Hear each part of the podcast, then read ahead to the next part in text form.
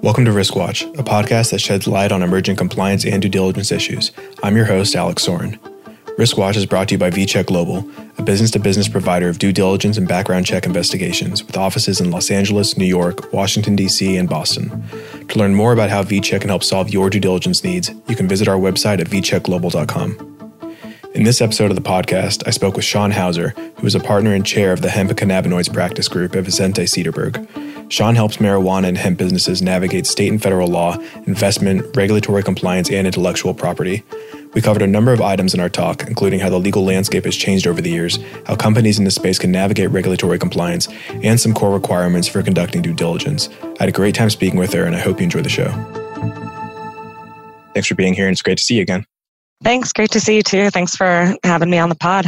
Of course. So I think it's fair to say that you and your firm are pioneers in the hemp and cannabis law and policy space. And you really got in on the ground floor before the idea of legalization became the norm. And I'd like if you can take us back to why you initially got involved in the space. Sure. I initially got involved really from a patients and advocacy and medical perspective. In college, I had was pretty certain I was was going to be a, a physician. Wanted to work in the medical field, particularly in, in mental health, which is kind of the the family business, and really help people feel better, quality of life. And in my tenure during pre med, really started reading about the endocannabinoid system, what was going on with medical marijuana in states like California, the, the research in Israel, and really became passionate and certain that that was, you know, real medicine that patients needed and that the laws were not only outdated and unjust from a number of perspectives, but also from a, a, social justice and criminal justice reform perspective. So became very passionate about the issue. My father told me I couldn't just go to medical school and, and treat patients with medical marijuana. I needed to, to change the law, which was right. So I um, came out to, to Colorado for law school in 2008, which was before we had regulations for a commercial system. We had patients and caregivers and medical marijuana, but before commercial systems and before legalization. So got involved in the reform efforts and legalization campaign the 2012 campaign while I was in law school, and then I've been working in the space since then, and I've been with Vicente Sederberg for a little over six years. So, how much has the landscape changed since you first got started? Monumentally. When I first started, Colorado, although it was one of the more progressive states, you know, had a, a limited patient caregiver system. You had the right to use medical marijuana and cultivate your own plants or have someone grow it on your behalf. But there were not dispensaries, there weren't regulated grows, there weren't the quality and safety controls, there weren't, you know, brands and companies out there developing intellectual property. It was very much the very basic ground floor and, and, and, getting some really sick people medicine. And then it's, you know, it's really inv- evolved in Colorado and, you know, the majority of states into what most states have, which is a, a robust medical system. 10 states now have, have legal marijuana. And we're going to see likely a number of other states this year legalize as well, as well as other countries. And now, it's being 2020 in Colorado, um, not only do we have a robustly regulated medical and adult use marijuana program, one of the most mature in the country, but we also have things like delivery and hospitality and additional conditions like like autism on the on the medical list and grants for research and you know really have, have taken it to the next level of what the end of prohibition should should ultimately look like. Mm-hmm. So in December 2018, hemp was delisted from the Controlled Substances Act as part of the Farm Bill. And I'd like if you can talk about the significance of that in terms of how hemp is regulated. Sure. So it's interesting because hemp is really the more non controversial variety of the plant. Most other industrialized countries have been growing it as an agricultural crop for decades. But in, in the US, it got kind of lumped in with, with marijuana prohibition and it was illegal to grow any, any part of the plant until 2014 when we had the first federal hemp program, which was a, a limited research program under the, the 2014 Farm Bill, which was passed by Obama.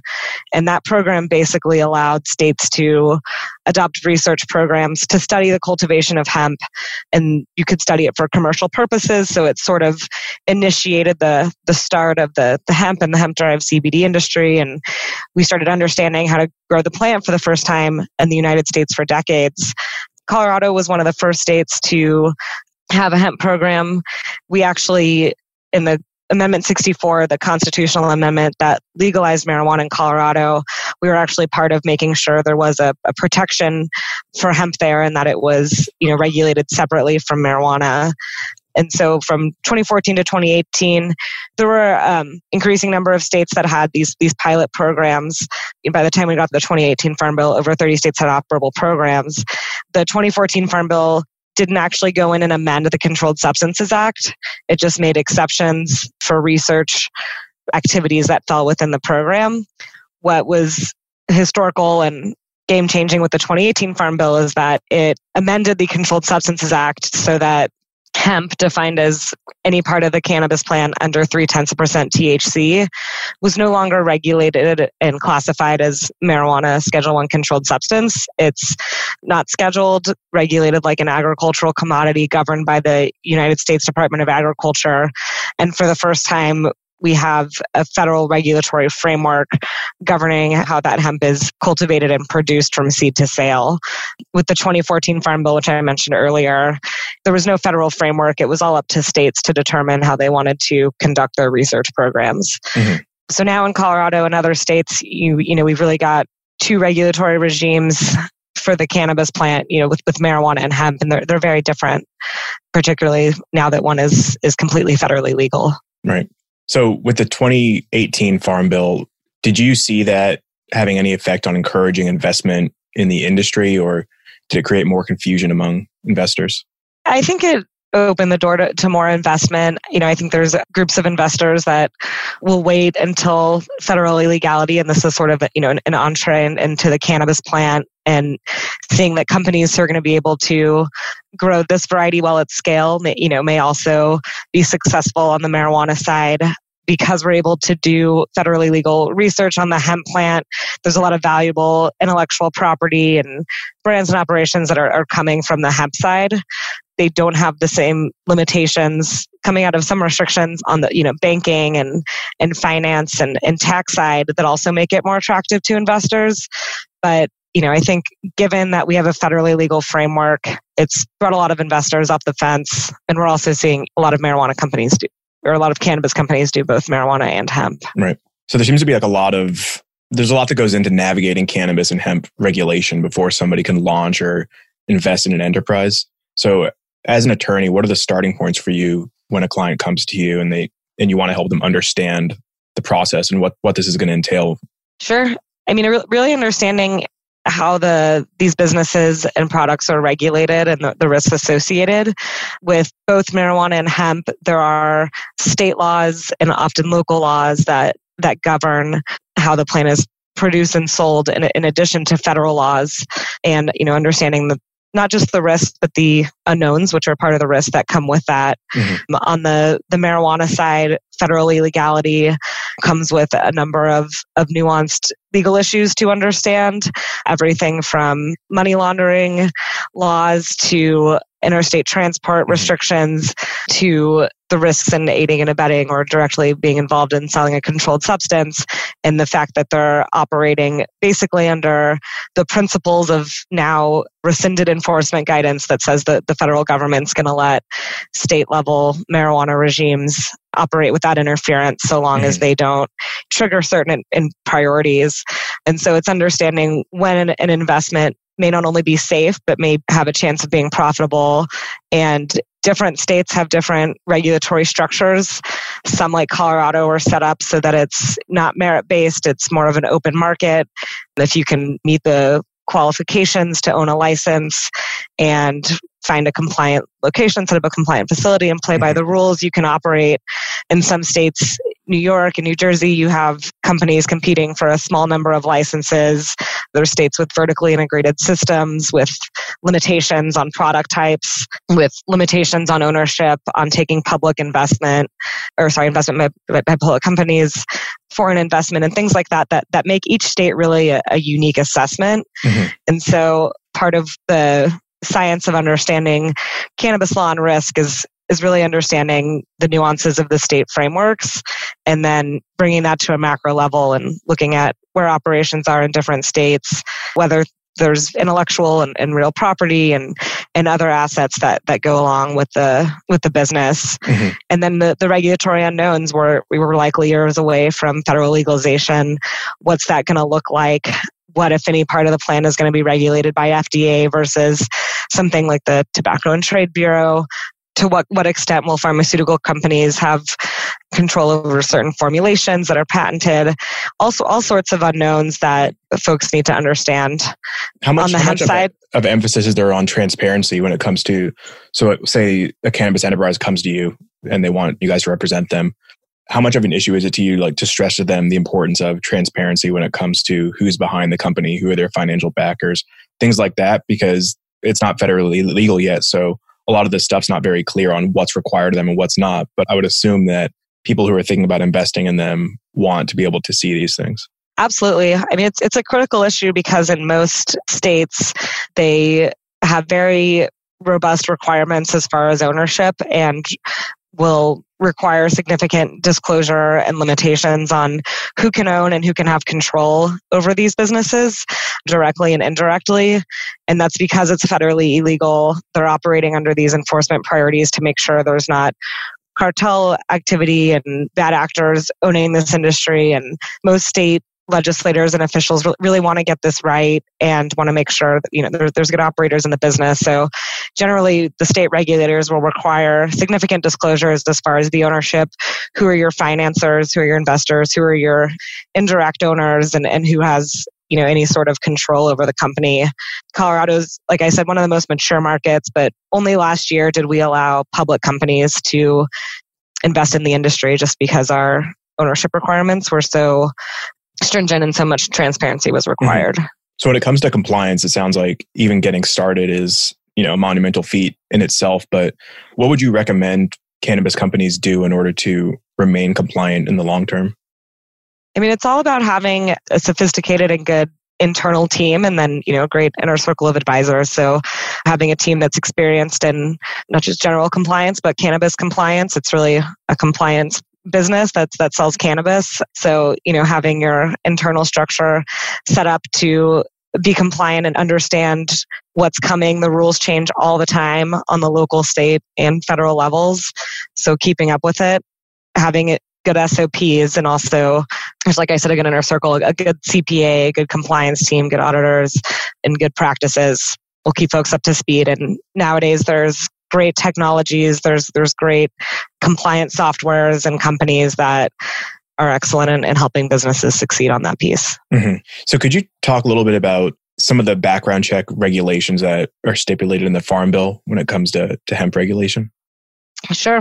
What's in the federal farm bill is a provision that essentially says that if you have a drug related felony within the past 10 years, then you cannot participate as a, a key personnel in the, the cultivation of hemp. And that means you have kind of a ownership or controlling interest in the hemp operation rather than it wouldn't apply to like a, a farm worker or contract laborer. And that's a provision that states do not have the ability to treat differently. Although I know there's going to be significant efforts to, and there are significant efforts to change that provision. It really unfairly penalizes people that were harmed by the drug war and or have successfully completed sentences and have rehabilitated in the society and, and have there's no justification for keeping them out of this industry. But regardless it's there and states are going to have to, to background check key personnel for controlled substances and other felonies. Under the Farm Bill, states have the ability to adopt more stringent requirements than federal law. So there may be states that have more stringent background requirements than that the so Farm Bill does. By key personnel, are you talking about C suite? Yeah, so C suite and ownership interest. Okay. So like people who hold a key financial interest in the company. Right. Got it. So when you guys are conducting due diligence on behalf of a client, what are the key red flags that that'll stick out to you or that you're looking for when when you're initiating these checks? I mean, obviously criminal I mean, background and some of the stuff we talked about, but I was wondering if there's anything else that that stands out to you as as a, as a big red flag. Sure.